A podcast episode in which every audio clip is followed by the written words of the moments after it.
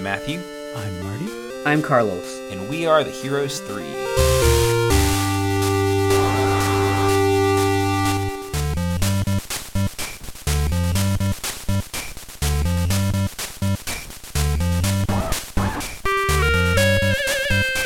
Welcome to Heroes 3, the bi weekly podcast where three friends explore the best, worst, and everything in between in the world of Asian cinema. And this week we're continuing to look at the Lucky Stars series from the 80s and directed by Sammo with 1985's My Lucky Stars, which is the second in the series and stars a lot of the same folks from the previous movie and has a lot of the same plot as the previous movie. We'll get into that though. yeah, man, this movie is such a blast. And I feel like we kind of described Winners and Sinners as Sammo kind of getting into the swing of like a contemporary Hong Kong comedy and kind of making some of those rules um, through the film. And here we just kind of see the next stage of that evolution. Um, mm. You know, even more confidence. I think a better handling of how to use kind of the cameo players and then really retaining, I think, a lot of what was working about the first movie. Yeah, I think that Winners and Sinners could almost be like a, I don't know, like a dress rehearsal for this film in a way. Yeah, you know, totally. Um, I also feel like I was trying to think about this, and we'll get into it as we cover the uh, the next film as well. But I almost feel like there's like this uh, ratio, like you have so many a lot of points that you can place into these slots. One of them is action, one of them is comedy, one of them is romance, right? And uh, I feel like all these films are like stronger in one area than the other. And yeah, uh, totally. Uh, this one, I think we get a lot uh, more action, which is something that uh, we were a little lacking with the last film. Um, I feel like the comedy, for me, I, I liked some of the comedy more in Winners and Sinners than in yeah, this ditto. film. But um, yeah. I think as an overall package, uh, my lucky stars is like uh, above and beyond uh, winners and sinners. And yeah i really had a good time revisiting it. And i i watched it for the recording. I watched it like two times. Yeah um, same same here. It's really it's really fascinating what sammo kind of cooks up. And you do get a feel for this in that um set piece the action set piece in the middle of winners and sinners which starts with the awesome like roller skating competition, goes into the amazing chase, um, where it's it's definitely of like a level of high Hong Kong action. Um, yeah, yeah. You know, it's of the caliber of like you know a great Golden Harvest action movie, or you know Jackie Chan film or something. Hmm. And uh, My Lucky Stars is taking that to the next level. So the action sequences are you know they go toe to toe with great Jackie Chan action sequences from yes. this period. Um, and it's yeah, it's kind of amazing that the movie can can hang together that way. Uh, he's pushing even further in the action sequences. This is a film where if you're not that uh, crazy about the Lucky Stars themselves, maybe, or like this tone of Hong Kong comedy, and you just want to excerpt the action sequences, I say go for it if that's your mm. thing. Um, the sequences in My Lucky Stars, they do kind of tell a complete story. And I think they're also kind of must watch for any um, Jackie fans or Sammo or Yuen yeah. fans. Yeah, we... yeah. I was kind of thinking that this movie kind of feels like a. It feels like there's a lot of amazing action stuff that's almost like hidden in the movie. Yeah, like it, right. It feels like this wouldn't be the first thing that people would jump to but like there is there are stunts in this that rival stuff from from like police story and, and other movies yeah totally era. and also like i know this is something that uh Bey Logan talks about a lot and i think i would agree with him that there's there's something about Jackie under Sammo that's super magical. It's especially in this period in the 80s. Sammo's able to get things out of a Jackie performance that no other director can. And Jackie doesn't necessarily pull out of himself when he's running the entire operation. Oh, yeah, you know, nice. When we yeah. think of the greatest Jackie Chan fights, routinely it's the fight against Benny and Wheels on Meals, or it's maybe the fight against Benny and Dragons Forever. Um, yeah. Sammo, uh, I mean, we still see the fun, spirited, um, Seven Little Fortunes, you know, comedic vibe, but it's almost like Sammo sees Jackie as really a, like a bona fide serious martial arts fighter and Jackie doesn't necessarily portray himself that way in his projects. Um, oh, sure. There's something. Sure. I think there's just this awesome blend in um, Jackie's, uh, you know, action sequences in My Lucky Stars. We do get really fun, flippy, jumpy, resourceful choreography, but we also get just this really tough fighting and yeah i don't know it's it's yeah really special to watch something like this you know the action is not evenly distributed in this movie at all was I was also going to mention that that it's it actually it kind of reminds me a little bit of Police Story because Police Story oh, has sure. like the amazing action sequence to start the movie, the incredible one to finish the movie, yeah, and then a lot of just a lot of other stuff in the middle. No, it's that's such, that's bad, such a good just... point. Yeah, and it's I can kind of understand the approach, and it, this isn't you know Sammo's in flux really at this point in his career. He's trying things out. He's adapting. Um, I kind of respect that there's integrity to the set pieces themselves and that they're full and satisfying, you know, more so than winners and sinners. Um, but it can be kind of uh, a detriment to like to the whole film itself that things are so spread out. Really, after the opening action, you almost have oh, no fighting until like I want to say the 50 minute mark yeah, or something like I, that. Like 40 minutes in. Yeah. Yeah, it's not. It's not until like after forty minutes where we get the next big. Oh no, I did. I did sequence. get it. Fifty-eight minutes. Nice. Is we finally get another fight scene after wow. the initial one. Yeah, yeah, and I I also feel like the stuff that I mentioned about winners and sinners, where when they get on set and they're kind of coming up with these ideas, they're brainstorming, mm. and it kind of makes some scenes longer than they need to be. That's kind of a sin of this film as well. Like sure, the comedic sure. stuff in this movie is kind of longer than it needs to be. There's a couple like bits that really get me that I still I love seeing uh, time and time again, but uh, some of the other stuff is kind of long. But yeah, you guys uh, mentioned Police Story, and we're talking about 1985 here, and Winners and Sinners was 1983, and uh, for me, it was really cool seeing these movies kind of back to back for the podcast, seeing Jackie's growth as an action yeah. performer, even though he's already been established as this huge star. We've got these kind of peaks and valleys that he's been going through in his career. And 1985 is um, arguably before you know his breakout in United States. This was another year where it was like he really was able to just make this huge hit with Police Story, and actually, it's thanks to the failures that he had uh, trying to come over to the United States with, you know, uh, the big brawl. And this year in 1985, you have The Protector. I think that was in like July or something. So yeah, yeah, like My Lucky Stars is like a Chinese New Year film. It came out around February.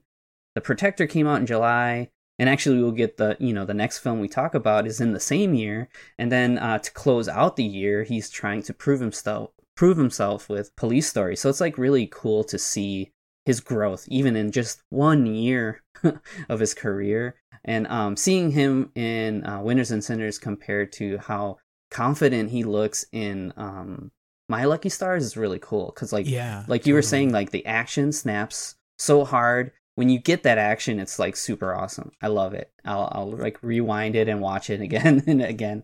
And we've got all of the players that we love to see. No Hak-On Fung this time, but um, Dick Wei's amazing. We get to see Lam Ching Ying doing some yep. fighting, and we get a little more Yuen Biao this time.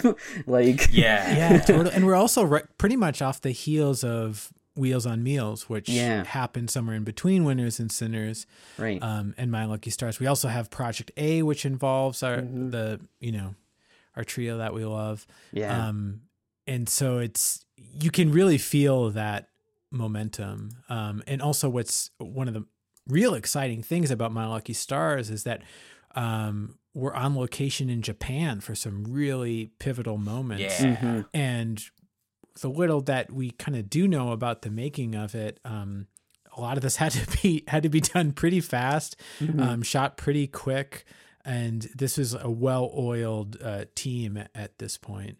And also uh, similar to Wheels on Meals, where they took this Hong Kong production out of Hong Kong to really accomplish what they wanted to because filming in Hong Kong was becoming more troublesome because of their own popularity, which is funny to think about. And also, not to gloss over the fact that I mentioned that Jackie and Sammo have like a series of like it's almost like you go every two or three months with another film of theirs releasing, which yeah, is it's crazy. crazy to Well, and think also about. Twinkle Twinkle Lucky Stars comes Yeah, out that's- almost that's in. August.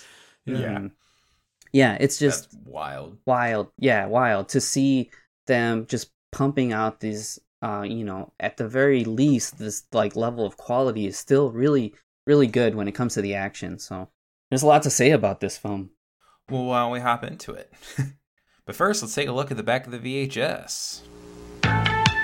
The Lucky Stars are back, sort of. Things are getting crazy in the land of the rising sun, and an old friend calls out for help from our heroes. Now, Kid Stuff has to recruit his cadre of comedians to track down Muscles and free Ricky from the Yakuza Scarecrow gang. Sammo Hung stars and directs in the next chapter of the Five Lucky Stars series. Richard Ng, Stanley Fung, and Charlie Chin are joined by Eric Tsang in this action comedy full of Hong Kong's brightest talents. This is My Lucky Stars. So, I, I it does. We were talking uh, about the action not being super evenly spaced out. The beginning and end of this movie kind of feel like they're part of a different movie that's then spliced into this movie. Sure. Because the first part of this movie feels like it's a it's a buddy cop movie with with Yuen Biao and and Jackie Chan, which Yeah, that I- you would like kill to. that is what I to say, which it. I wish existed because I would watch the hell out of it.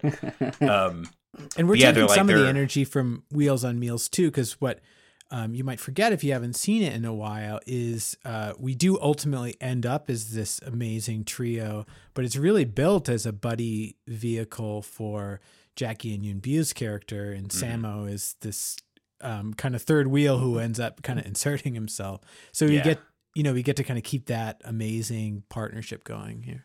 yeah and the dynamic is a little similar where in wheels on meals they're kind of like oh it's Sammo like I, I forget what his his name was in that film but um um in this movie it's almost the opposite where you know Sammo's character kid stuff realizes that uh, he has to team up with uh, muscles uh, Oh Jackie's man, when he walks away from the scooter, it's just so cute. Yeah. it's like I don't want to. He's like, "Oh, I'm not doing that." Yeah, which is pretty funny to think about. And um, plot wise, the film like they give you this, and they don't really return to this until much later. So um, I'll, I wouldn't forgive somebody for not even knowing what. Why are these people doing what they're doing? you know, about halfway through the film.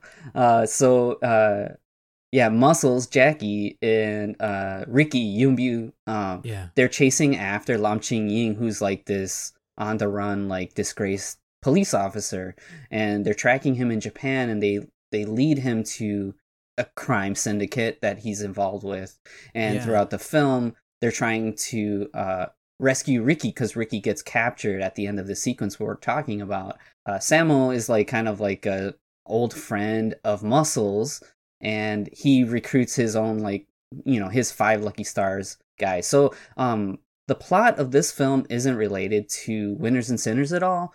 Um Right. Tw- Twinkle Twinkle Lucky Stars is a continuation of this film um for the most part, but um these movies are uh, I don't know in a weird way it's almost like a uh, I guess like a Final Fantasy situation. or it's or it's kind of like like Black Sheep to Tommy Boy or um Oh yeah, yeah, yeah, That's yeah. a really The, good uh, comparison. That's a good actually, comparison. what's the other? Where they're almost the same movie. what's the other Richard Pryor Gene Wilder vehicle after Silver Streak uh Stir Crazy? yeah Stir Crazy Nice. Um, Yeah.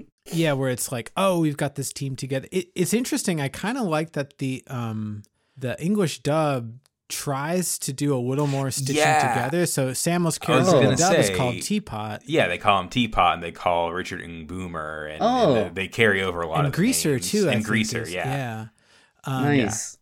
and so it's you also i feel like uh, can sense the kind of evolution of of the sequel in hong kong because this is kind of a tradition going back a ways which is like oh you know they're connected but we don't really need to kind of carry the water from Oh. the last movie, you know, Mm, mm. and I feel like even though My Lucky Star is like is disconnected from Winners and Sinners, you can kind of sense some attempts at at some linkage, and it's really interesting that the third film is more of a direct sequel.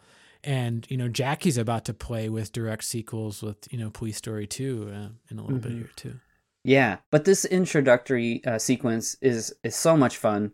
Um, there's a really fun little car chase with with a car that you really wouldn't expect. There's like this really, I mean, it is a Mitsubishi. You should I was expect. about to say this car chase brought to you by Mitsubishi. Yeah. Yeah. So he's in a Mitsubishi Minica. It's actually called, and it's very mini. Um, and they're chasing uh They're chasing a Mustang. yeah Ford Mustang, but it's Lam Ching Ying and Lau Kar-wing. So um Yeah. They oh, look dude, and when cool. they get into their car, that'd be a great GIF. Like Lau Kar-wing like kind of flips over yeah. the hood of the car to get to the. Anyways, it looks awesome. Yeah. it's great. And oh, we should say like Lam Ching Ying had a pretty big year in '85 as Oh, well. This sure. is like Mr. Vampire. This is either Oh, right in the middle of production or right after because um, That's he right, still because looks like his, Mr. his hair Yeah. is is the same. oh Um, yeah. like it. Yeah, his uh, his hairstyle is kind of it kind of carries over. Mm-hmm. Mm-hmm. So they're chasing these guys, and there's a couple of really cool stunts. Um, I liked it. Yeah, when you see that Mustang, there's like um uh, a stunt like turn, like a wide turn, and it slams into a car, and you can see in the shot that the Mustang already has damage on the back quarter panel. So you can tell that that wasn't the original shot. That was like a later shot that they took. And then there's a really fun uh, car stunt where uh, uh, they take that Mitsubishi and they leap off the top of like Oh, a yeah. transport truck. Yeah, just to Yeah, that's get ahead. amazing. It looks super cool. And um, I was able to find uh, NGs. They weren't on the Hong Kong Legends DVD that I have, but I saw. Uh, we'll link it in the episode online. Oh, Uh, okay. there's a YouTube yeah, clip in the that has it. commentary, in the HKL commentary, they mentioned that it was, was like three or four takes, and they needed to replace the car each time. Yeah, there's one of Um. the takes that they show in the NG where there's like a semi ahead of them, and you'll see this stunt. The car almost land. It lands on the trailer of the semi, so it's like, whoa, that's Wow. that's almost harder to do. But I'd imagine that is really dangerous too. But uh, yeah, it's really cool. And then they end up uh, making their way into a an, an amusement park in uh, in Japan that's actually shot on location. That looks really cool. It's called Fuji Q Highland, and I looked into that a little bit, and it And still yeah, you can like see Mount Fuji in the background Yeah. of most of these. Yeah, there's uh, this shots. Beautiful shot of of uh, Yuen Biao like looking out over, um, and you see the Mount Fuji in the background behind you. Yeah, him. so cool, Yeah, so cool awesome. to I mean, see. here we get that amazing uh, feeling of you know just like Jackie Chan resourcefulness and high stakes. He's climbing up a roller coaster. It's yeah, Yeah. Yeah, it looks super, super great. And I mentioned a little bit last episode about uh, Richard Ng talking about how the Japanese market was so important to these films, and uh, Sammo, including Jackie in Winners and Sinners, was in uh, a big way to capture that Japanese market. And you've got that even more so in this film. So they're shooting in Japan. Around this time, Jackie was already a really huge star, and he had a huge following in Japan. But also Yuen Biao did as well. And um, I, I don't know if we've talked too much about Jackie about his singing. music career. Yeah, Yeah. So Jackie's got a. I, I mean, back then he had a huge like singing career as well. He was a yeah. like kind of a ace of all trades, and um, Well, Yoon he's Bu- a. Da- I mean, he's a damn good singer. Oh, and yeah. continued He really is. into the '90s. Like, mhm. Um, you know, for big Disney releases, the Chinese language Yeah. version, Jackie is singing Beauty and the Beast, for instance. Uh, There's there's make a what, man what made the of you- rounds. yeah. You just say you were saying "man out of you" from Mulan uh, for Chinese in in uh in Chinese, and that I remember that kind of made the rounds uh, a few years back, and I was like, hey, that's really cool. Nice. Yeah, but uh, Yuen Biao as well. He was quite the heartthrob uh, in Japan, and uh, there's like um, it was like the Japanese like Tiger Beat basically. Um, it's called like Fan Road. I saw some Oh, listings. awesome. I was trying to find more like Yuen Biao like Japanese memorabilia, and yeah, there's some uh, Fan Road magazines that you can buy on eBay that are Yuen Biao focused. But um, he he had some music too. He has like an album with some Japanese songs and some even him singing in English. Yeah, So, um, those are so cute. man. Yeah, the Japanese version of this film. Oh, I had the name of it actually. Yeah, so the the Japanese version of this film is called like Hong Kong like Active Drama Express. Uh, the Five Lucky Stars. it's a very Japanese Oh, dude, name. perfect. Actually, I could do my tokusatsu voice and Hong Kong Hats Katsugeki Express Daifukoshi. That's like the Japanese title for the film, and uh, it had a Dude, rescoring was too. Beautifully done. Thanks. I didn't actually. I wasn't able to find the, ja- the the music for the Japanese version, but I was able to find the theme song. And there's a moment, and I believe it's in the sequence during the uh, amusement park when uh, Yuen Biao's kind of starting to run across the skating rink. Um, they use the insert song of Yuen Biao's, so that plays during the film Oh, too. cool. Kung so hard. Kung Fu style, stay on your grind. You have really come so far, so far. So any Japanese fan really got their money's worth. You know, they got to see these guys dancing around, and they got to hear music from Yuen Biao himself. Well, and I like the story in the commentary um, during that stunt where it's almost like Ferris Bueller jumping through the yards, where like the Mitsubishi is going over the different picket fences. Nice. Yeah. So this was in like a real neighborhood, and apparently like house after house like invited Jackie and Yuen Biao in for tea, and out of respect, like since they had accepted one offer, they basically accepted every offer. That's Uh, great. and it got to be kind of crazy. Oh, That's that's, funny. super funny. That's awesome. But um, this sequence uh, ends. It's actually kind of a clever way to introduce uh, the main villain as well, because um, they get uh, Ricky and Muscles get separated, and um, Muscles is trying to find Ricky, but he gets kind of pulled to the side because there's like some tourists that want to take photos, and they end up taking photos with him as well. But what you end up finding out is that that's the crime lord and his Yeah, like Paul female Chang. assistant. Yeah. And yeah, we've seen him plenty of times. He was in Wheels and Meals as um uh Yuen Biao's Yeah, dad, Yeah, right? dad. Yeah. in a hospital. Yeah. Yep, that was great. And the female that we'll we see here is Michiko Nishiwaki, who I, I think aesthetically people love her. Like every time I was gonna say see who Carlos clips- is in love with. Yeah, well, yeah, me too. But um, I I feel like people always love to share the clips of her from this film, and I had Mhm. to you know do a little more digging on who she is for the podcast, of course. So um, she's had quite the like stunt uh performer's career. She um this is her first major role, and she was scouted um by um Jackie and Sammo's crews. They I think she says they think they she thinks that they saw like a bodybuilder like photo of her in a magazine and um she uh grew up as a bodybuilder and also as a weightlifter and she kind of started uh boom in Japan because of that and she studied martial arts. She studied a couple different forms of karate. And um this after this she actually played in some uh in a tokusatsu show. So similar to yukari oshima she kind of has a similar trajectory. She didn't produce as much as yukari oshima does but i also feel like she has that same energy where she looks like at the same time is like there's like this attraction to her but also like this very like sinister sense of Yeah. her too like so i Mhm. think eh, she has this awesome look and i mean you see her flex and you're like damn that's awesome and um Yeah, She reminded me a lot of the Agnes Aurelio character and She Shoots yeah Straight. definitely same same Mm, yeah. energy there yeah yeah so after this she's you know she would do a lot of uh, well a handful of more hong kong films.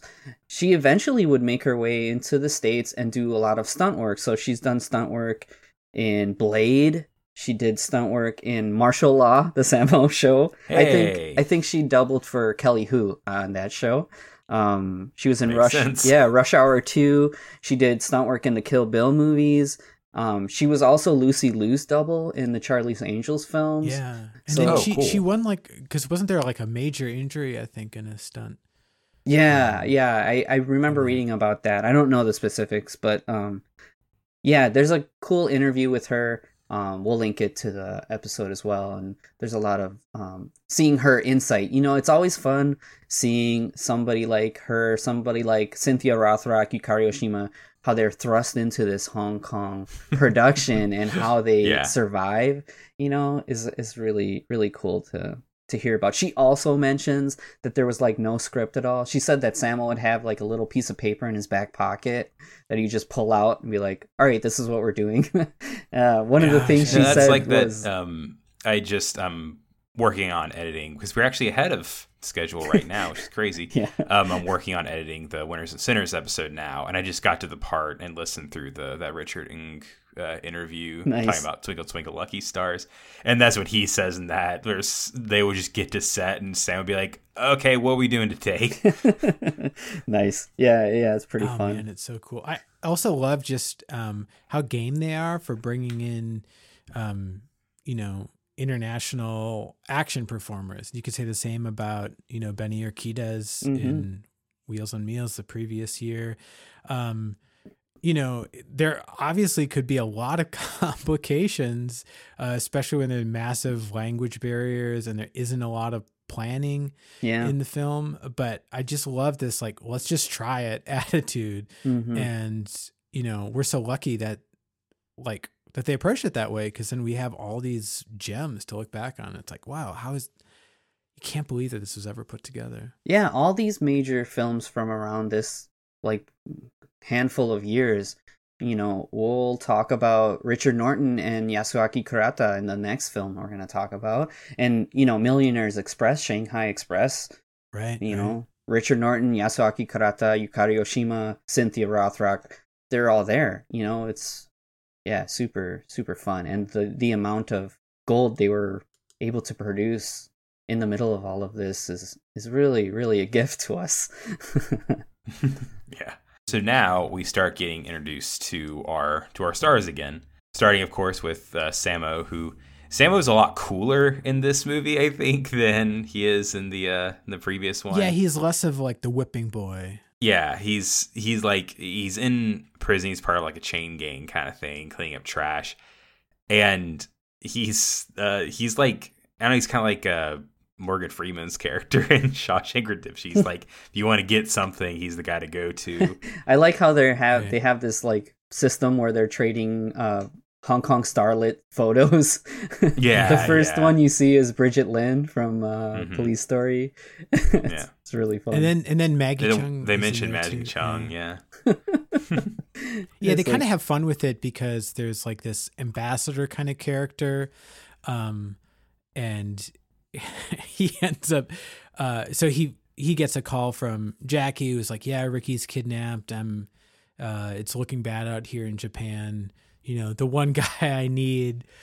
He's not conventional, but he gets results. Um, you know, is is Sammo's character, you know, Teapot from the last movie. And so then they have kind of this fun gag where the camera's in pretty close, so you don't realize they're in a chain gang. And I don't know if they're trying to go for the that he's like the head of like a brothel or something like that because they're talking about like trading women and you find out it's basically like scraps from Yeah, magazines that have been littered yeah. um, that they're that they're trading. Um, and yeah, it's uh, it's interesting. We moved. We talked about how um, My Lucky Stars tries to kind of hang on to what uh, worked about Winners and Sinners, or what they believe worked about Winners and Sinners.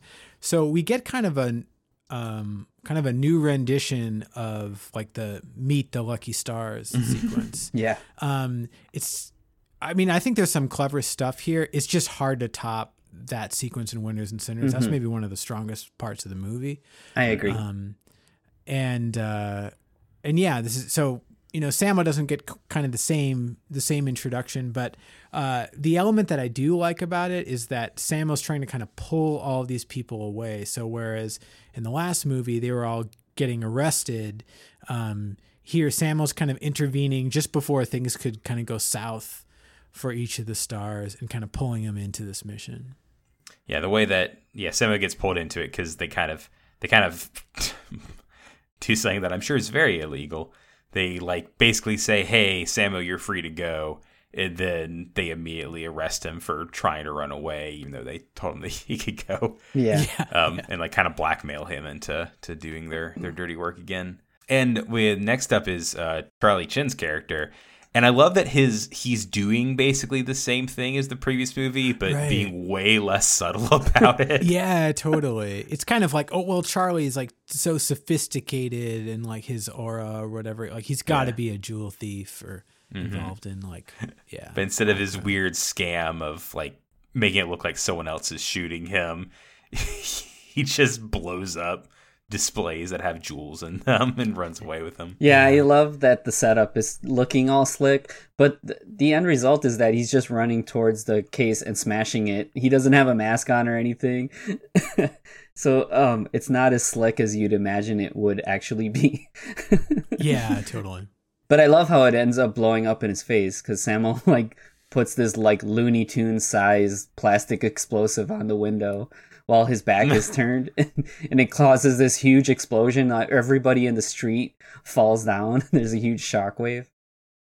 Yeah, and so Sammo drives up in the nick of time, like, oh, come on. It's like, I'll, yeah, I'll whisk you away, basically. Yeah, he scoops him up. Um, I also like that. So we didn't mention, but um, John Sham is not in this movie, which Oh, Yeah. is super sad. It's like I just Yeah, I um, know. he's kind of electric every time he's on screen, and so Eric Tsang comes in to replace that, and who is you know a huge name in Hong Kong comedy at this point, anyway. So it's it's not necessarily a downgrade. It's it's kind of like you know Terrence Howard to Don Cheadle.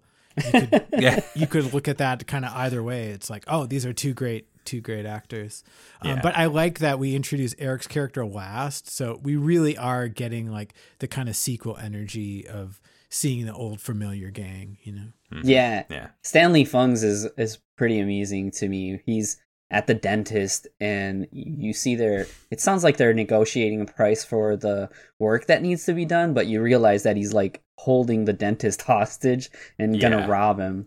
But it ends up exploding in his face because he hears that there's another uh patient that his nickname is Millionaire Chan and he's like, "Oh, Yeah. all right, we're going to get this guy." So he uh awesome cameo. yeah he swaps clothes with the dentist but it's actually uh yeah we've got bolo Bolo Yeung Bolo Yeung's Yeah. like trying to protect his well uh he's trying to confront the dentist that's supposedly adulter the adulterer in uh his uh marriage with his wife Yeah. it's yeah, really played funny by Alice Lau. Yep. Um, and it's it's kind of funny because um, you know Stanley's character is yeah kind of like in yeah Bolo sort of entraps him a little bit. He's like, oh, do you know this girl? He holds up a picture and he's like, oh yeah, I used to have a thing with her. And it's like, do you know who she is to me? She's my wife. Um, he's like, how dare you have an affair? And then she comes in and is like, is this the That's man you're having favorite. an affair with? And for whatever reason, Yeah. She's Uh, like, she yeah, plays that's him. nice Ugh. It's so good. It's I, I will say it's weird seeing Bolo Yeung with a shirt on. I'm I'm honestly not sure if I've ever seen him with with a shirt on in, in a movie. and the glasses too yeah that's really And the fun. glasses. yeah, yeah. totally. Yeah. Yeah. the glasses and the greased hair and the clothing, uh, they they take a bite out of his his kind of fierce uh, reputation. I think. he's Yeah. got like a clark kent superman vibe going on Yeah. Oh, yeah. dude, totally. Hmm. But then uh, Sammo and Charlie Chin come in to kind of save him by pretending to be cops and, and take him away. Yeah, that's Um, nice. Yeah, I like that we then we get a little bit of like a Chicken Little kind of thing. Like the gang keep, kind of keeps growing in like a daisy. chain. Yeah, yeah. and then we get our boy Richard Ng back. Uh, and dude, he's petting a like petting a like petting a a goose. goose. This is like how you should remember Richard. is like yeah, peacefully walking, petting a goose. It just feels Yeah. right. Yeah, and he's at a he's like at a mental institution, and instead of trying to be invisible, this time he's trying to learn how to uh, do telekinesis. so he's trying to like force this this goose to lay an egg. Yeah. And it's cool because it's more of like a running gag. Um, and uh, Yeah, it- instead of like a kinda pays off in single cool thing. Yeah, that's true. I like that because it said the invisibility was her invisibility was just one scene. So I just think it's really funny too that these are like, yeah, we gotta we gotta bring this team together to do this thing, and it's like a bunch of goofballs. Yeah. Yeah. Gotta get the best of the best. Let's yeah, get all the the, movie Stooges just barely back makes it work because it isn't a it isn't a case where the government's like I need the lucky stars. it's it starts like with this one exploit, which is like they never should have contacted Sammo. Yeah. Um, and then Sammo says like, "Can I bring my friends?" Basically, Yep. and they're kind of forced into it. Also, what's really interesting in the movie, the Lucky Stars don't really do anything. There almost isn't a mission Yeah. um once we're all together and i mean i'm getting ahead of things but it's basically just a few set pieces which may or may not be funny to watching in 2021 and then we kind of reconnect with the the sort of like action energy of the movie. It's yeah pretty interesting. I do like Eric Tsang's uh, bit. He's uh, like working in like a Coca Cola yeah at plant. the coke factory He's like sticking it to the man by like pretending to like lift stuff, but he's like lifting only one case back and forth. He's like, I'm Yeah. really gonna stick it to him now. yeah there's almost like an abbott and costello kind of feel to that Yeah. gag and i mean he could yeah he has kind of a costello energy actually eric does hmm hmm Yeah, he gains joins the crew. We found out he's kind of the the the, the simple minded one. Yeah, kind that- of how it uh That's what I was gonna mention when you were talking about um not having John Sham. You know, I feel like he like undercuts Richard Ng because he's like even Yeah. like dopier and like kind of like ridiculous. So but but he is really funny. Like this little bit that they have where they're playing this card game that really gets me still. They like yeah sitting at a table they all have their hands of cards and you're you're thinking oh they're playing poker or something they're trying to watch each other but they're just waiting for a fly to land on one of them and whoever the fly lands on wins oh man that killed me but yeah so uh, he's like just like uh i don't know he's like the dumbest of of the group basically Mhm. that's his bit so we the the crew's finally all together. Um, there's a there's a little scene where they like they're in a, like a, a van and um we you could see the the same guy that was the like the minibus driver from the Yeah. previous movie. hmm Um, which I can't remember his name. What was his name? kali Kali, that's the one. And they kind of do this a, a similar bit where like they try to like intimidate him, but Yeah. this time there's like the full force of every minibus driver in the city Right. comes Well, there's in, also some and they all have the same exact hairstyle. Well, because yeah, so that's this is actually they're trying to depict this like ethnic minority in Hong Kong, um, that was typified by this kind of curly hair. Um, they they sort of get get into it, I think, eventually in the dub, though they're kind of like I think they refer to it as like the Chiu Chow people. hmm Um, yeah. but that's there's a little bit of context that Okay. um, maybe illuminates some of this and i think this is a sequence that is pretty radically cut down in like the international cut we've talked about this before how um they're typically shorter um, versions of the film that were cut by Golden Harvest themselves um, in wanting to distribute to, you know, North America and to um, kind of the English speaking market. And they would usually slice out a lot of character moments or comedy moments or Yeah. things that they maybe thought wouldn't translate if they were too culturally specific. So this scene, I think, kind of is one that got the axe. Oh, okay. Yeah, it's it's pretty funny though. I, I get a kick of Yeah, yeah. uh, seeing them trying to wiggle out of getting jumped by this huge crew. And the maze of buses is Yeah. really cool. There's this like aerial shot, and you see them kind of all like scurrying around. Also, we haven't called out the music, but um, the music right at the beginning of the film, and you hear it later, you would almost say like, "Oh, dude, Yeah. that's like a racist Chinese Yeah. Exactly. by honk." Oh, what? like,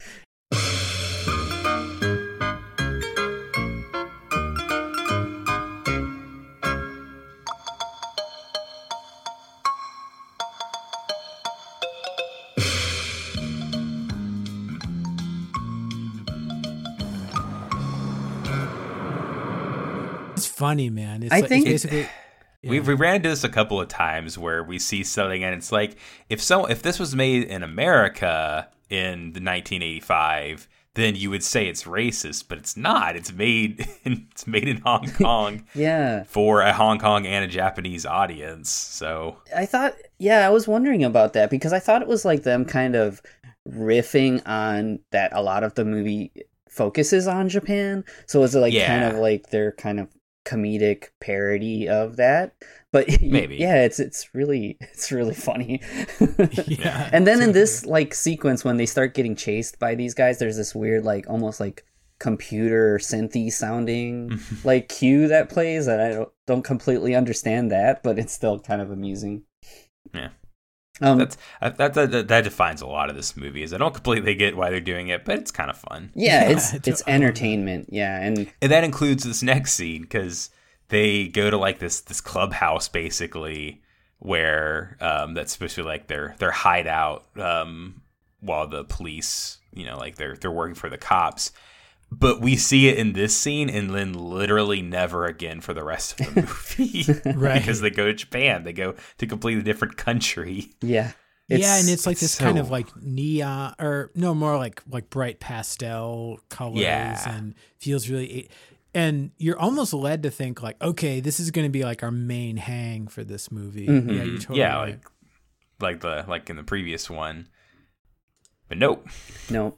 Well, what ends There up is a great gag where like all of them like have to go to the bathroom and they open up one of the toilets and it's the this like the superintendent cop from earlier is already there. yeah. That that made me laugh. Yeah, and and that's uh, Walter Tso Tat-wah that we've um, Yeah. seen. Uh, actually, yeah, Winners and Sinners, he played the uh, you know the Wong Fei Hung like type Yeah, character at yeah. the open market. So um, yeah, it's he's playing the kind of role that you might be more expecting to see him. Um, you know, he played a detective in a lot of movies. He also played Lung Foon, and we mentioned that.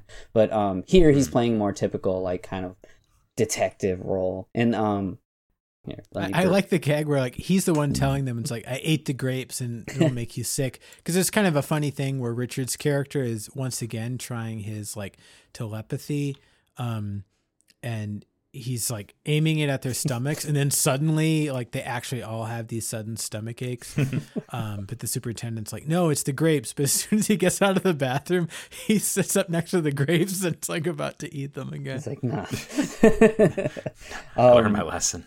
yeah, so we've got another situation where he's gonna force them to do the work that they're gonna not want to do, and um, the way that he does this is he basically blackmails them by framing them for a bank robbery. yeah, I told everyone you guys robbed a bank. Yep. I love that he's like, "Hey, check the TV out," and there's like a news report on it, and then it's like, "Yeah, there's a bank robbery, but we've uh, got plenty of leads, and we know who the uh, culprits are, and they name each of them, which is funny to hear all their names too, because it's all these." You know, Herb and Rawhide and Roundhead, all these goofy Yeah. names. Yeah. Um, I also love Yeah. like it towards like the end of the movie when they're kind of like caught in Japan. and I love the comment like I think it might be them. They've mentioned they're from Hong Kong and they have the exact same names. um, but we're also introduced to the other variable and the other um, necessity of our Five Lucky Stars films is a uh, beautiful lead actress. And um, so there's another uh, inspector that's going to be helping them, and her name's Inspector Wu. Uh, her code name is Poison Ivy, and um, she's played here by Sibelle Hu. Um, and this is like I, I don't know like her her her role in this film really stuck with me for a long time um even after you know i saw it the first time uh i always remember her features she has like a very distinct face with like these almost like cat like features to me and um Yeah. watching it for the podcast i actually feel a lot i feel pretty bad for her in the movie yeah. Yeah, totally. It takes a lot of Um, abuse. but um Well, this is also not necessarily like the most magnetic actor. And yeah You could kind of you could say that about Cherie Chung in Winners and Sinners as well. It's like um you know, like they're they're pretty and everything, but it's I don't know if if either actor really has kind of the stuff to Mm. kind of like I don't know these these personalities are so big in these in Yeah. these crews and- broad. Yeah, these very broad. yeah and, a lot of the jokes are about like oh my gosh I can't believe I'm with a girl yeah, and um Yeah. they they really kind of get sort of yeah I don't know they sort of sort of disappear I think Well, in in in Hong Kong too, there's you know we there are all these like I mean you know category three type films where you know you're seeing it for some like sexy ladies and stuff, and right. they this movie doesn't like you know it never crosses that line where you're gonna see boobs or anything, but they're all like so horny, you know, like they're always um trying. So it it's also like I guess what we're talking about, where there's a little bit for everybody. Some of the stuff doesn't age as well as it, you know, as other things. Yeah. And we get an example of that with the next scene, which is like it's funny, but it goes on way too long, and It goes on way too long. it's like That's kind of the problem too when you have a group of five. Yeah. Is there's this like implied fairness, or it's like it's Yeah, got like- whatever the gag got- is has to happen five times now. And Yeah. There's a reason we've got like the rule of three. I was gonna say, and as everyone know, comedy comes in fives. Everyone knows that. So dude, Yeah. you can almost feel it. Where it's like the third time, it's like, oh, this is like Yeah. peak humor, and now you've got two more, and it, kind of drains you a little bit. And that I mean, and I feel like they could have done something with this is again like comedy theory or whatever, but I feel like after the third one there could have been some weird like toss up like an actual robber comes in Oh, or something yeah. like that. So we should just 'cause, yeah, what, explain what, the, what happens the is gag. that yeah. the gag is they're basically taking turns saying, "Oh no, there's these robbers. They're gonna tie me and this beautiful lady together, so I'll be really close to her." For like seven then- seconds. for like five seconds, and then one of the other guys runs in and says, "Oh no, I got to cut you loose," and then and then they swap out, And then the, dude rest that had been tied up in. says like, "Oh, I'm gonna go call the police," and Yeah. then like just outside of the room, they're changing out of those ninja outfits, and then they kind of come back in. Yeah. Um, and they just keep repeating it, which it is. It is again. It is a funny gag. Just just goes on yeah, way too to, long. and the thing is, like the last one is like a really like funny twist. Like Stanley's character, um, who they kind of like call out that he's like the old dude of the of the group. Like he's kind of ready to be tied up, and then they're like, "Let's." I th- yeah, I think Eric's character says like, uh, "Yo, let's tie him up separately." yeah, Um, and so yeah, he's like. and I love that whenever Richard Ng is the is the ninja, he keeps his little hat on underneath the Oh. ninja. Yeah, yeah, that's and- awesome. and Eric's like mask is like not it's yeah, it's like not COVID proof or something. yeah, Yeah. So she ends up finding out and she kicks them all out and it jumps to uh, a scene of her like coming out of the bathroom and laying down into bed and she's trying to get comfy but what you this could have been is, like a teaser for the movie if they had like a teaser trailer. oh yeah totally Mm. um you find out that the dudes are hiding underneath like the sheets and they are the Yeah. mattress that she's laying on Yeah.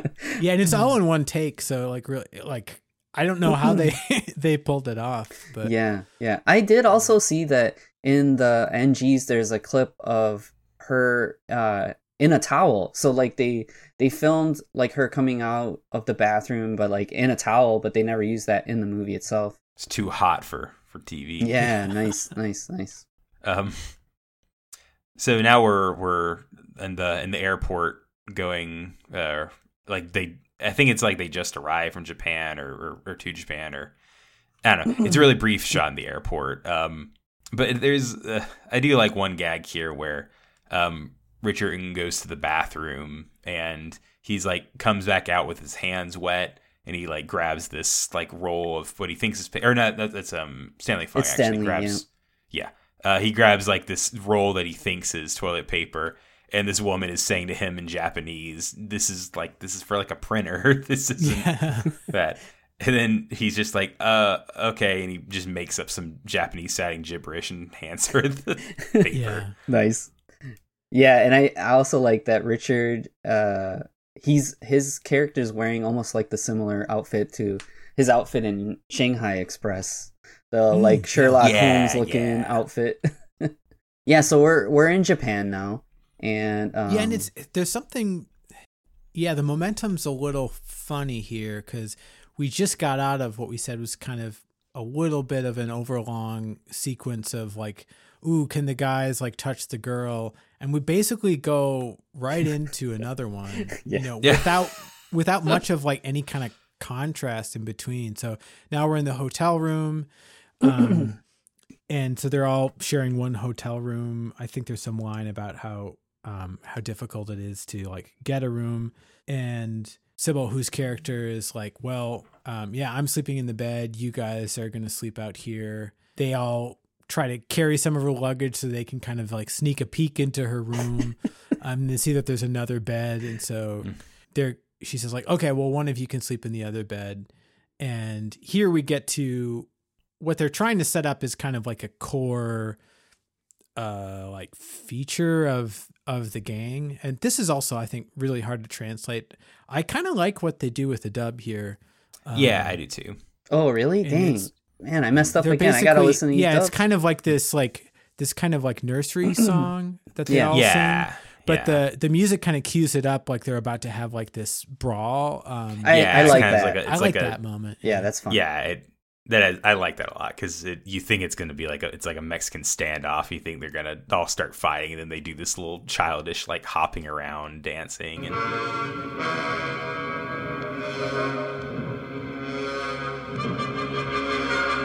As I was walking past your house, you threw a chamber pot at a mouse. yeah it's similar to the like the little I, i'm a little teapot kind of thing from the last movie Mhm. yeah, yeah. That kind of becomes like a a through line to the end of the movie, which is Yeah, yeah, which is kind of nice because a lot of stuff in this movie just kind of happens and then stops. So it's cool to see some. Yeah, I Some of also like the the. Sorry, there's like an argument. Bef- maybe one of the funniest parts of the movie for me is before this, they're trying to kind of argue the merits of who should get the bed, and um, Stanley's character has this Yeah. like really like pull on your heartstrings. He's like, Listen, I think of us as a family. I'm the oldest one among you. My time's coming to an end. My hair's going gray. My eyes are dim. There's so little pleasure left. T-Bone, I can have that bed, can't I?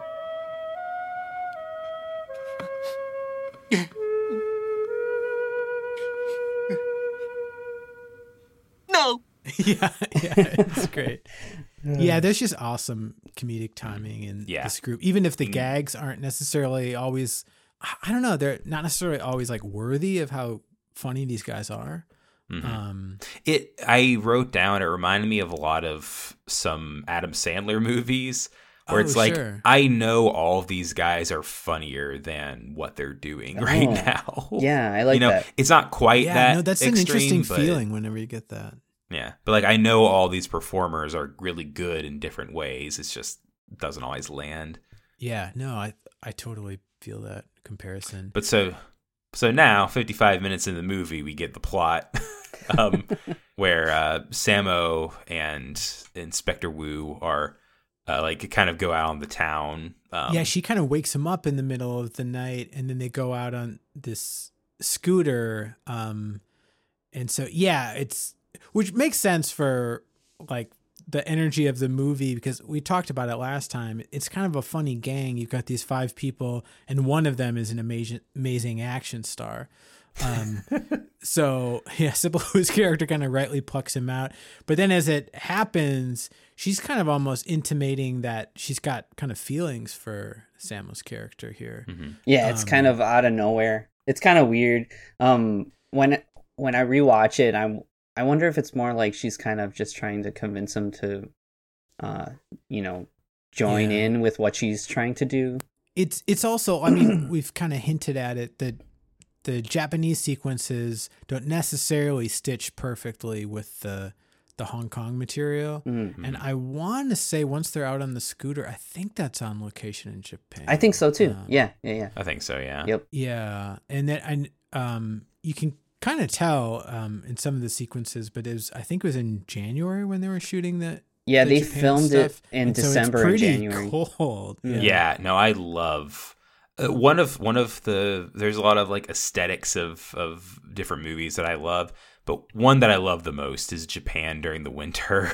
because Yeah. like there's always these really cool like coats and um Sibelle Hu has this amazing like I wrote in my notes it looks like she raided Etsuko Shihomi's uh closet Oh, dude, for some that. of these outfits because she has just like this awesome there's a lot of great scarves Oh, because dude, Sammo yeah, is a tons great of great scarf too scarves. Well, also, um, we talked about this kind of infamous figure, Dixon Poon. Um, I think Mm-hmm. first when we were talking about Yes, Madam, and his business was kind of import export of of clothing, Mm-hmm. and he was like a backer of this movie and really made a big deal out of kind of like the international brands, uh, especially in like the final fight. Yeah. Both Sammo and Jackie are kind of like sporting designer outfits. yeah Um, there's a good portion of the credits is all of the all of the brands Yeah, Oh, yeah. totally. All the so it's like that. All that budget ends up on screen in a cool way. Mm-hmm. But um, so here, uh, Sibelle, whose character um shows a photo of Jackie Muscles. Okay. I just love this beat. Sammo has like an emotionally dead reaction. Just gets off the scooter and starts walking away. Um. And she turns back around. He's like, "No, this guy always gets me into trouble. He's basically why I was locked up." And this kind of cements that it's like, okay, this is not the same relationship from the first movie. yeah Um, So, okay, here's a thing that kind of w- was crazy for me to see. So the picture that she shows him is Jackie on the back of like a Police police car, yeah. but it's a picture from Police Story. Yeah.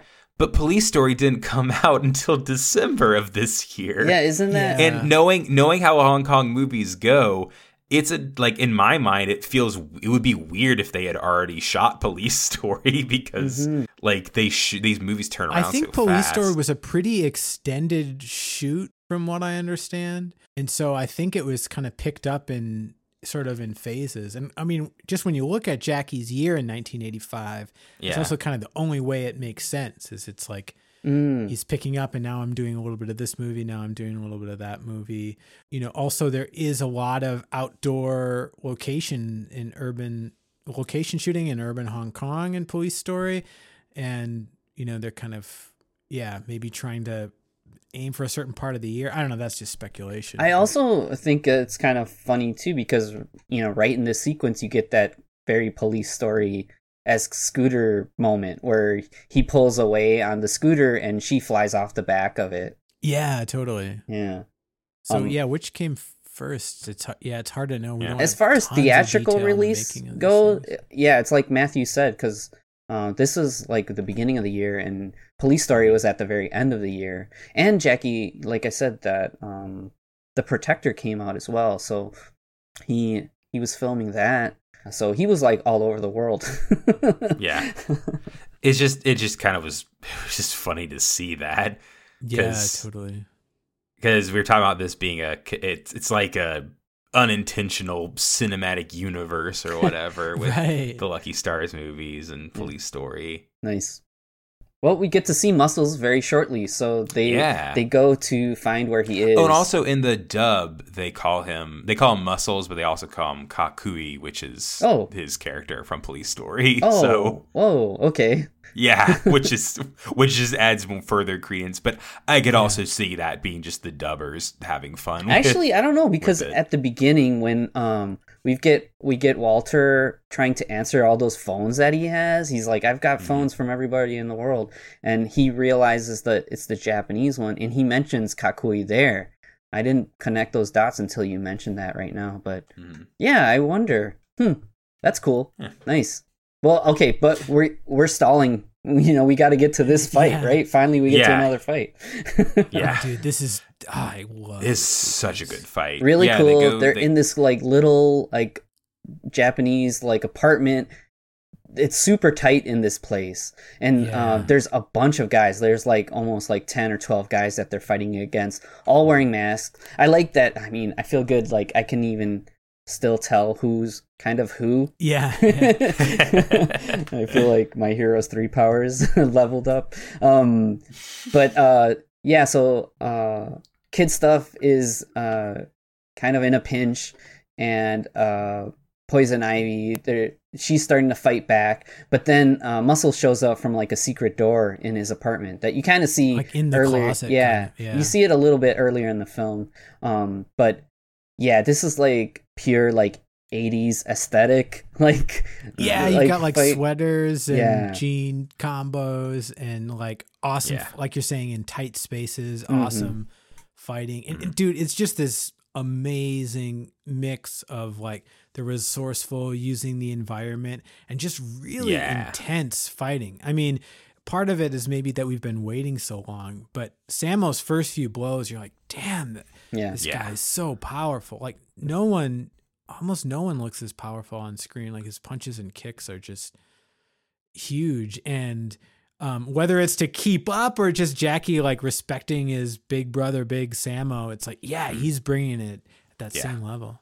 Anytime you see Jackie and Sammo back to back, it just makes my heart feel good. you know, Yeah, dude, totally. like they're always amazing together. Yeah, Yeah. it's funny. It, I will say a warning if you're going into My Lucky Stars because someone has said like, "Oh, there's a lot more action and you get a lot more with Yuen Biao and Sammo and Jackie." There's like one or two shots, blink if you mm-hmm. miss it, where they're on screen at the same time. We don't have any Yeah. of them fighting as a unit, but we do have great stuff of Jackie and Yuen Biao fighting together and of Sammo and Jackie fighting together. Yeah. Yeah. Um, and man, yeah, I I do I also really love And how Sibelle Hu gets some good hits in too. Like- yeah, yeah. like, once she's again, definitely they, pretty they accomplished. really they really choreograph in a way to flatter the non martial arts performers. hmm Yeah, yeah, I totally agree. I think that they um um their their fighting styles complement each other too because Jackie's really agile in these sequences and Sammo has this very like s- like strong like solid commanding form and uh I really like the bit like towards the end of this where um, you've got the guy kind of coming towards him, but every time he tries to attack, Sammo whips a, a snaps a punch at him before he attacks. It's almost like this Bruce Lee energy to it. Right, right. It's got like this intercepting fist, you know, style to it. Looks really cool, and I I think he looks awesome wearing that jacket. Actually, it really looks cool on him. Dude, yeah. So they're able to they're able to beat up all the dudes and then tie them all up. And there we get another little shenanigans thing where Yeah. the the the remaining four lucky stars are This this gag worked for me. um, Yeah, I- I liked it. Yeah. uh, they're trying to like none of them speak Japanese, so they're trying to like explain like with just charades basically to to get a waiter to take their order. Nice. And some good physical comedy here. Yeah, for sure. And- Pantomiming out like eggs and coffee and it ends with a penis joke. yeah, to- yeah, at Eric Tsang's expense. And his like his rea- like just his like silent reaction is awesome. so yeah, then we this next sequence is the closest that we get to the gang doing something. Um, that could be part of the mission because otherwise what we have in the movie is them um unpacking in Hong Kong um them going to the airport them unpacking at the hotel and then you know poison ivy pulls sammo's character away. So this is this is kind of the one scene. And even in this scene they don't really do anything other than give up their identities. Um so it's basically this it's like you know secret high stakes gambling den. And there's yeah a little bit of kind of fun energy with um with Eric Tsang here. Um and it's uh yeah like a dice a dice game that we're all betting on Yeah, they basically just uh, use this as a device to meet with the um, I think it's the Scarecrow Gang. I think that's what they're called, and um, Mm. they end up uh, in the middle of this, you know, putting down a lot of money and making their identities known. And then uh, Michiko Nishiwaki's character is the one kind of officiating things. And once she realizes who they are, she calls uh, to the boss. And then they kind of set it up so that the police are gonna arrive. And then she escorts them away, like here, like follow me. This is a quicker way out. So they end up meeting uh, now with the boss. So they're in this kind Yeah. of um, dinner, like this kind of traditional, like looking uh, dinner and he's entertaining them with uh, some like geishas and stuff and there's a little bit of like kind of jokes there and um, basically what happens here is that the the boss gets a tip from Lam Ching Ying saying that hey I recognize kid stuff. He was friends with Muscles because like he was a cop right? So um he knows that uh they're up to no good. So he basically it's actually very like chill in how he does it. He's like uh, this money that you have, you go get that money. So Sammo leaves to get the money, but it's basically like he's holding the rest of the crew hostage in a way. I thought that was really funny how it seems so casual, but that all that really serves is to set up the final encounter, and this is like I don't know the the best stuff that we're looking Yeah. forward to this yeah, whole. totally. And s- Oh, yeah. yeah. So we're back to the theme park from the Mhm. opening of the movie, and so you know all this stuff was shot back to back uh, together, and this is I want to say if you've encountered some other like like images and stuff from this movie, it's probably Jackie's get up here. In the, um, Yeah, it's park, which awesome. Kind of Yeah. and awesome. He's dressed Um, uh, when who- you who is this character? Yeah, so when costume? when you first are introduced to him, he's in disguise as a mascot at the amusement park, and he's dressed as Arale-chan from Doctor Slump, which is uh, Yeah. Akira Toriyama, the manga uh, artist for Dragon Ball. That was the manga that he did before he did Dragon Ball, and it was Yeah. actually pretty popular in its own way. It's more of a gag manga, so it's like kind of goofy, and I think uh, for me personally, you know, Dragon Ball, when people think of Dragon Ball, it's like this fighting thing, like I'm stronger than you and huge fireballs and all this crazy stuff. Um, a lot of the stuff that I really loved about Dragon Ball was like when Dragon Ball started, it was kind of more similar to Doctor Slump, where there's these funny, funny gags and, uh, yeah, you know, it's like, mischief. goofy adventures and weird creatures Yeah. and stuff like that. But- and that's um Arale also does appear in, in Dragon Ball and a couple of like little cameos and stuff Yeah. in the shows.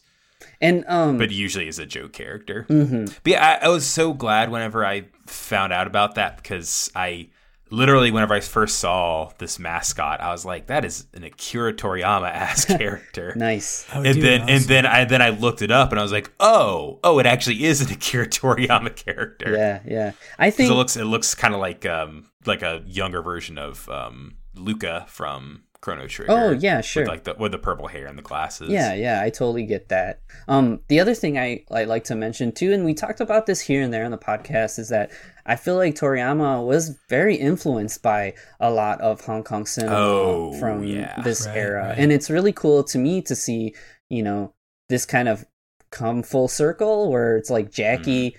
Jackie is now dressed as a Toriyama character, whereas Yeah. like Toriyama used characters like you know like Snake and the Eagle Shadow inspired characters from Dragon Ball, and it's Yeah. just really Yeah, cool totally. for me to see that. And actually, it's funny too because for for a long time I had thought that I had already seen this film, but it was actually this. And I wonder if other people have had this experience. I saw Twinkle Twinkle Lucky Stars. I didn't realize I hadn't seen Oh, my Lucky Stars for a really long time, and um.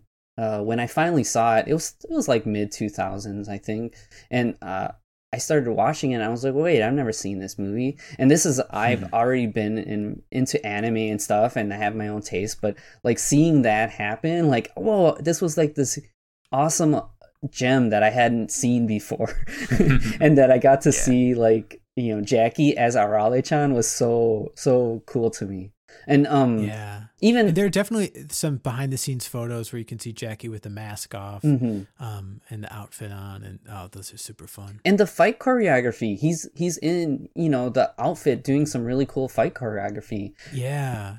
and So we're, so we're kind of outside in the theme park, and then um, Sammo gets kind of pulled into uh, almost like a like a Japanese kind of haunted house attraction sort of thing. yeah And Jackie's right on his heels, and then we get into some really kind of crazy, almost Ooh, yeah. abstract stuff, like what is real, what isn't, and the movie doesn't stop to kind of like ask questions or really Mm-hmm. grapple with it much, but it's super fun and um yeah, it makes for something really unique because it's not like this period um, you know, ghost story kind of thing. It's like very much modern day and like quasi animatronic and um, like you're saying, Carlos, Jackie is in a mascot outfit and then still doing like weapons fighting. It's Mhm. ah man, the whole thing's awesome. Yeah, it's and also incredible. Sammo's like directorial flair in this whole sequence is beautiful. Mm-hmm. Love it. Yeah. It's cool. Some of the weird, like some of the weird colors and stuff in this scene, and like like the smoke everywhere, feels almost more like the like some of the '90s kind of stuff, like the Oh yeah. um like like Dutch angles and you know yeah, there's some really there's some really um, kind of special moments on just like the filmmaking and um, staging and framing and cinematography side that we haven't kind of called out, but yeah, you'll definitely notice when you watch the movie. Um, for me, I think it's really cool too because you've got Jackie. He's got he ends up with using a sword and he has his gun, so you see him almost like yeah. dual wielding. He almost he reminds me of like Dante in Devil May Cry in the shot. Oh. He's got the gun in one hand and the sword in the other. That's pretty fun. I was gonna pull a way dumber video game and say, did you ever play Red Steel Oh, for the for the Wii. Wii? yeah, Oh Yeah. yeah. Yeah, nice. The whole point of that was that you have you have a sword and a gun, Yep. and like swing the Wii remote like a sword. Yeah, And it's also cool, like it's it's all very like nonverbal and it's hmm um like to your point earlier, Matthew, that this could almost be pulled from another movie that doesn't exist. Really feels that way. You're not used to seeing Jackie depicted as this kind of mysterious Mm. hero. yeah, And boy, it works. Um and he's also it's also very violent. Um yeah, he's straight up He is. killing He dudes. kills all long kinds of string of, dudes. killing people. Yeah. He's like getting he's going down this hallway where people are like reaching through the the paper uh, like the paper Yeah, the rice paper doors, the rice paper windows yeah. and stuff.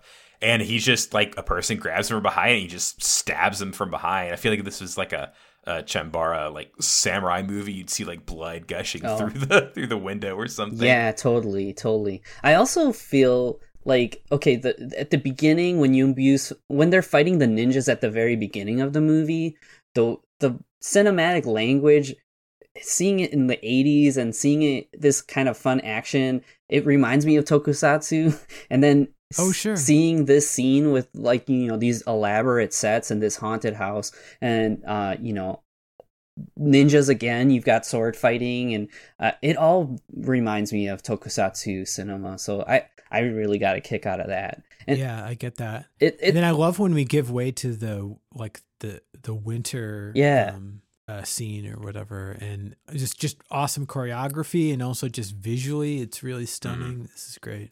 Yeah, it feels just like a whole bunch of uh like Sammo just wanted to try out a bunch of stuff.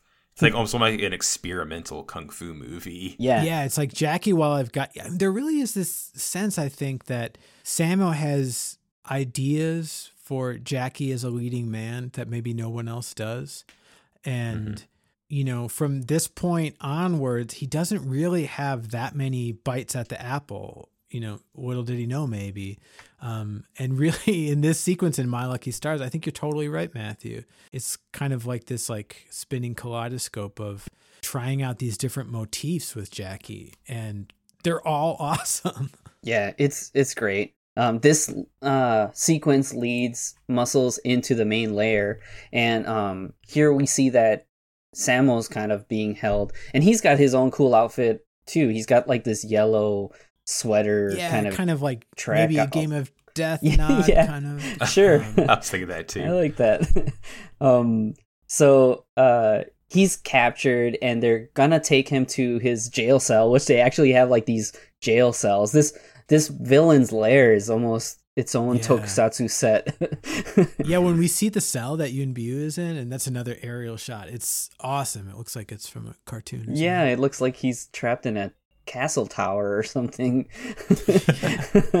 um, But you're totally right. This does this looks it reminds it's like a cross between a tokusatsu thing and the finale from Yes Madam. Yeah. Where it's like this big open room with like a balcony and, and stuff. Yep, and the balcony comes into play during the fight sequence as well, just like in Yes Madam. And we've got Dick Wei and oh man, Yeah. Dick Wei versus Yeah. Jackie Chan, guys. Like This Oh, is dude. so crazy. Yeah, Yeah, the fighting. He looks real Bruce Lee here too. Oh, I love Yeah, his like his- outfit. It's like almost Yeah, like I love his a outfits, too. Japanese like uh school outfit. In yeah, and he's got this little braided ponytail too that doesn't need to exist, but it just makes him look distinct and Yeah. it looks yeah, really it just gives cool. more visual interest in. the and movement. Jackie's just fighting so hard here. This isn't the like um hit him on his knuckles and he shakes them. Ooh, ow, I'm hurt. Like Right. you know, Yeah. the things that we so know and and love about Jackie. But it's also not that he's like the unstoppable Superman. He's really in peril and he's Mm-hmm. um he's just moving amazingly and fighting so hard like he's fighting for his life. Again, there's the yeah, the Jackie sequences with Sammo are just are just different than anything else in his career. Yeah, it's it's ridiculous. I could I could watch it all day. Um Yeah. Yeah. Dick and Sammo's fighting too is just yeah. oh, Yeah. again so powerful. Like I, I think at the beginning of the fight there's this uh it's like serious it's this uh, this jump kick followed by some other kicks and punches and if you s- go back and play the jump kick it's like dude gets air. Yeah. Mhm. I I also mean, we've talked about it a lot, but like Samo can it's unbelievable how Sammo can move. I feel so bad for that stunt man. Mm. he's gonna he's like, You're gonna just look away. I'm gonna jump kick you right in the back. Don't worry. it's like Yeah, Yeah. nah, it's okay. Because we know, like, if you were in a Sammo production, like he's he's going to make real contact with you. yeah. Yeah. There's there's one other great gag with the five lucky stars where Sammo like they all get out and they are facing down. They do like their goofy poses, um, and then as the the goons get closer, then all of them just hide behind Sammo. Yeah, it's funny. Yeah, that's great. I do really like that um, Charlie gets to do his like very elaborate like kung fu poses still a little bit. Mhm. Uh, there's a sequence earlier in the movie where they're in the hotel room where he's practicing those poses. I thought that was really funny. oh yeah, and good- um, good call. Richard Ng does his like snake style in the, in this film. So he has the snake hand up, but he also flicks his tongue out like a snake. That's a funny. Yeah, I like bit. when they're all cornering Paul Chang like that, and then he kind of runs away. Oh, that's my Um, favorite. Yeah, you it's see a little shot where uh, Eric's character is like trying to jump over this rail and fall, and and you might forget it, but like Eric started as a stuntman, and that's like a real, It like, looks great. legit stunt, Mhm. and you just love how he plays it off, where he's, you know, he's not trying to look impressive. It's just like whatever the scene needs, you know. Yeah. It it all works really well. Like like you said, like these guys don't really get much to do in this movie, but um in the action sequences uh, they use them perfectly. Yeah, and also it's it's really smart to kind of have like, oh, let's chase after Paul Chang. We're kind of not wondering where they're at, Mhm. um, and there's some really good, almost like uh, Star Wars parallel action kind of thing um, going on. Um, we kind of have our team up. So we talked about Jackie and Dick Wei. Um, and then Sibelle, whose character finds this like tower dungeon that we talked about that Ricky Yuen Biao's character is in. There's this great little beat where he's like, "Unlock me," and the camera stays on them, and he just taps Sibelle Hu on the shoulder and just like look up. Oh, this is great.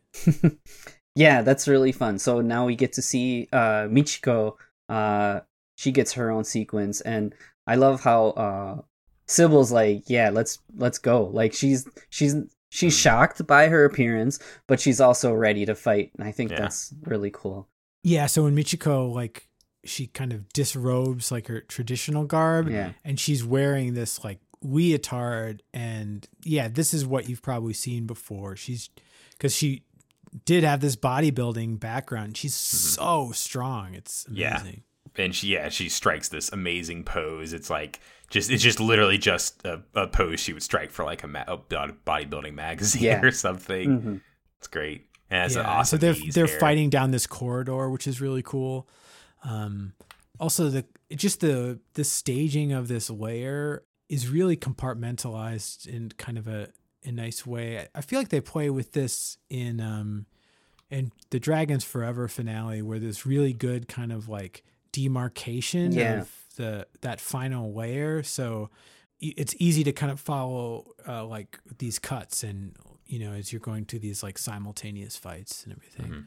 So there's a, a funny thing that uh, Michiko says is the moment where she does that kind of ground toss to Sibelle. That's actually Yuen Biao doubling for her for that throw. Oh, cool. Yeah, Wow, that's great. yep. She she had a couple of little tidbits like that. Oh, Yuen Biao also doubles for Dick Wei in uh, some of the like the big stunts. Oh yeah. Um, I think there's a Jackie double he does in one moment too. I can't remember. Yeah.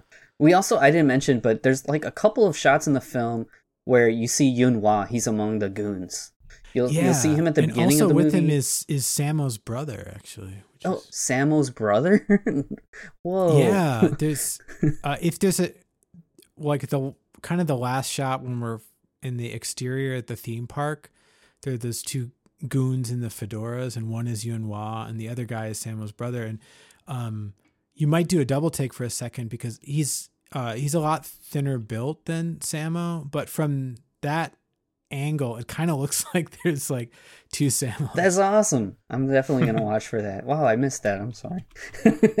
um, so uh, the fight is escalating, right? We've got our our arc of finale fighting, and um, you see Sammo fighting against Lau Kar-wing, which also is really amazing. And there's a that's a really uh, great great final uh, stunt. Oh, where, yeah. uh, guy gets knocked through the table and uh, Mhm. in the ng's you can see uh, how they set that up so the the stunt man's actually doing like a running like kind of cartwheel cartwheel then a flip to make the height for that fall and they edit the beginning of that out but um, in the ng's you see that the dude gets pretty hurt and they all come over by him Wow. yeah so Dude, that's amazing. Makes that sense. It looks painful. NGs yeah it yeah the, the the thing when you see the movie the version that we watch it ends on a freeze frame and then the credits play but i guess in the japanese version of the film they used ng's and they showed them but even Wow, more this is really kind of at the dawn of it. Cause I think Project A is the first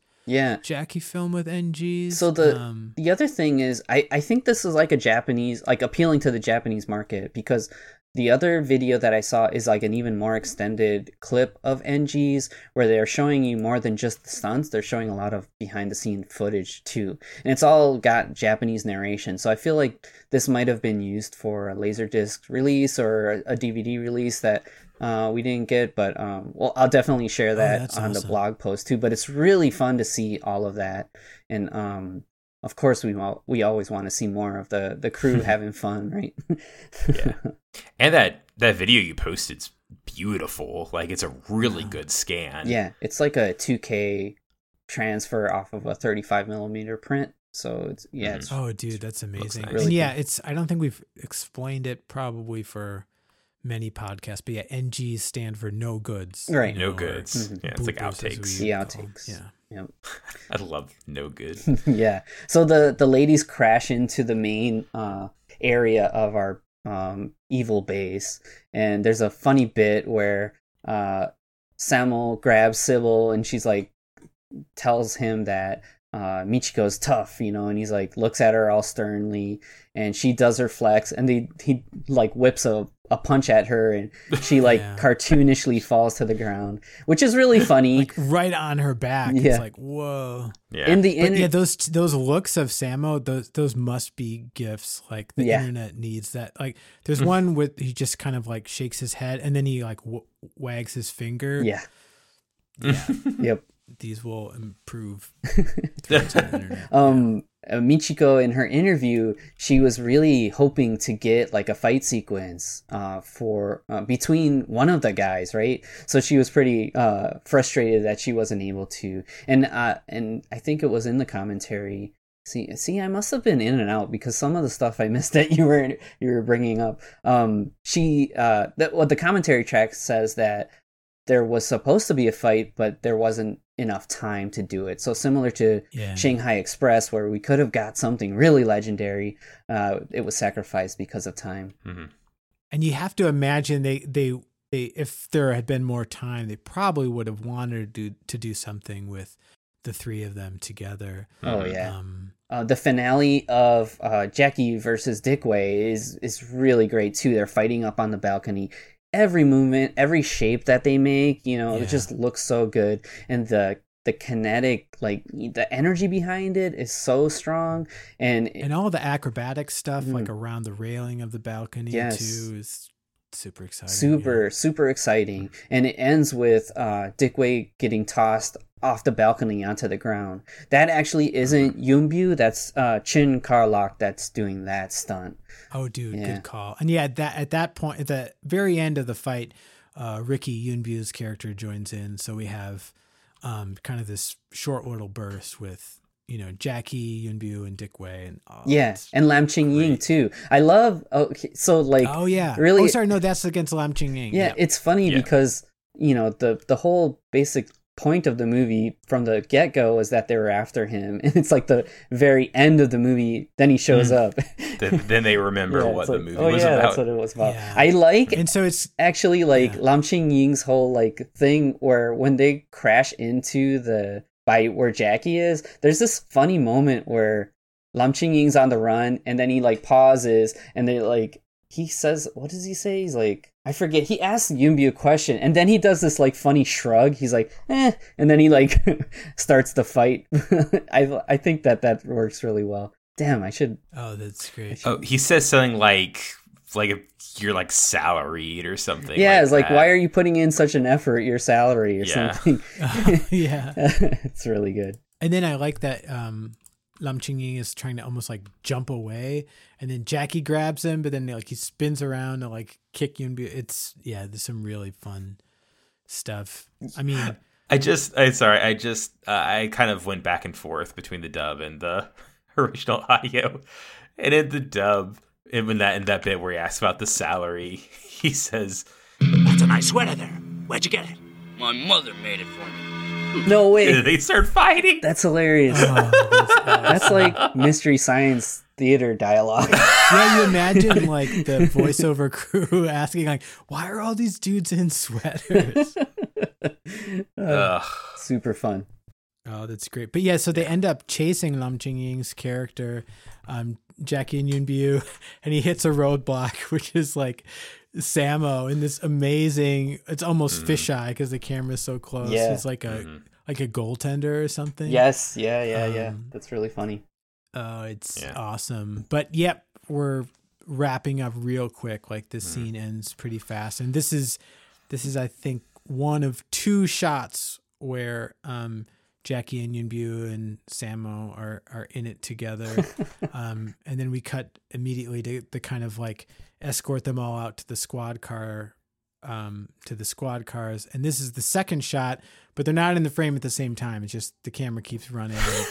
Yuen Biao gets into a car and um and then Jackie and Sam show up and we get some of this like yeah don't call me next time you know Yeah. um and uh like I wouldn't ride in a squad car. So Sam gets to kind of like have it out of Jackie. And there's a sweet little moment where the five lucky stars are kind of you know giving looks to Jackie as they walk away and he's mulling something over and then he ends up rejoining them and kind of initiates that little uh, nursery song from Yeah. from earlier with Mount Fuji in the And background. Ma- is to say with of course Mount Fuji in the background. and there's an awesome an awesome uh like whenever they're throwing their like rock paper scissors then th- there's the freeze frame for the credits. Really fun. Oh yeah. yeah, man, That's my lucky fun. stars. No, the I will say the there is a lot in the movie that kind of drags and it's kind of I don't know, kind of takes a little too long. But that that again, the opening and the finale feel like it feels like they had those two things in mind, hmm but they didn't have they did, basically they didn't have Jackie for long enough to make a full movie, so so they've had the rest of the movie Yeah. uh, to fill in the middle. Like that's what it feels like. Yeah, You know, and you you get the sense too. It's almost like making a better product for your customers, and that is how a lot of these guys approached it. I mean, I think sometimes there's a little bit of friction when those of us in the West are looking at what they've done at, in terms of art. It is art, absolutely. Um, but that's not necessarily the mindset that that these dudes had when going going into it. You know, we've talked about how there's almost no sense of film preservation at all. There's the thought that these things are going to come out, no one will ever watch it again, um, which thankfully is not true. Um, and so, yeah, I, I think you have to imagine there was some kind of feedback to winners and sinners where it's like, yeah, you got Jackie on the poster. You even put you and View on some of the posters. It was kind of a cheat, man. And here, Sammo is really giving you full fledged, like top of his power, Jackie Chan. It's just like you're saying, Matthew. There's not enough for, um, not enough time to make a whole movie out of it. Um, but damn, you can't fault them because this is yeah, this is incredible. And um, I expect a lot of Jackie fans have probably overlooked My Lucky Stars. Um, you really owe it to yourself to check it out. It's it's must watch. Yeah, I was thinking about this a little bit, and it's kind of like, you know, like I don't in the Godzilla movie, everybody wants to see Godzilla doing stuff, but when you watch a lot of the old Godzilla movies, it's like you'll see Godzilla at the beginning, then there's all this like people doing stuff, and then you'll get, Yeah. you know, it's kind of that same pacing where it's like you kind of have to put yourself in a mindset, but the thing about it is you're not. That's not you're not expecting it when you see Jackie and you see Sammo and stuff. You're expecting action and fighting and stuff, so you're not really Yeah. set up to deal with all of the stuff that's not what you want. Um, well, I guess in a Godzilla Yeah. movie, you're expecting Godzilla, right? But I don't know. It's, it's just trying to. and also it's um you know i think it may take some like exposure to to really appreciate the non-action stars and i like the term you use it's like my heroes three powers or whatever Yeah. um to get you know to get to this place where it's like oh you're really excited to see richard on screen um and because he's awesome but i think part of what um what can make that transition difficult for folks that are coming into Hong Kong cinema via Jackie Chan is let's say take take any of the films where Jackie and Sammo and Yuen Biao are the focus together. They're also incredibly funny and those gags really Yeah. work. So uh it's you know, it's a luxury problem, this embarrassment of riches that like these guys are good at all of it. Um and so uh yeah, I think a, a lot of folks have the Lucky Stars films kind of on their on the sort of bottom of their watch list. Um, but yeah, make sure you don't miss this movie. yeah, I agree. Yeah, this movie is a ton of fun, and and again, is like a it's like a it's it's like a secret Jackie Chan movie.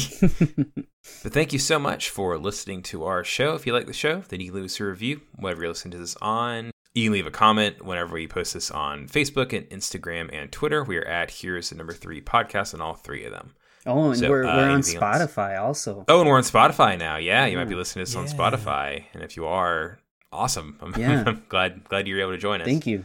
So, Carlos, what is our training for next week?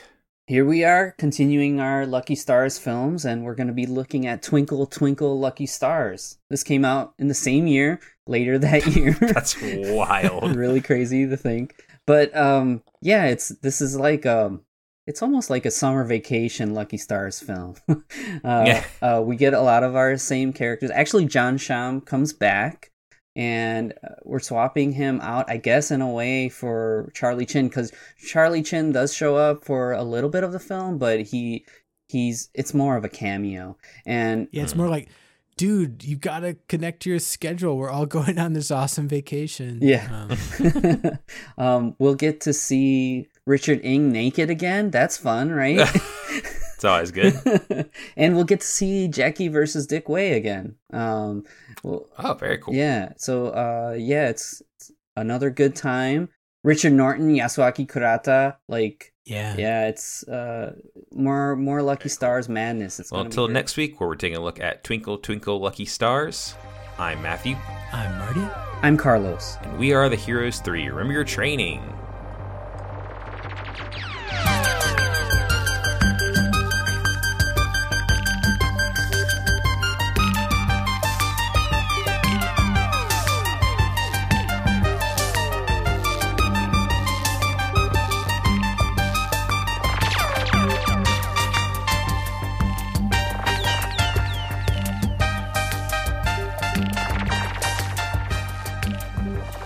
Heroes 3 is part of the Mercado Brothers Podcast Network.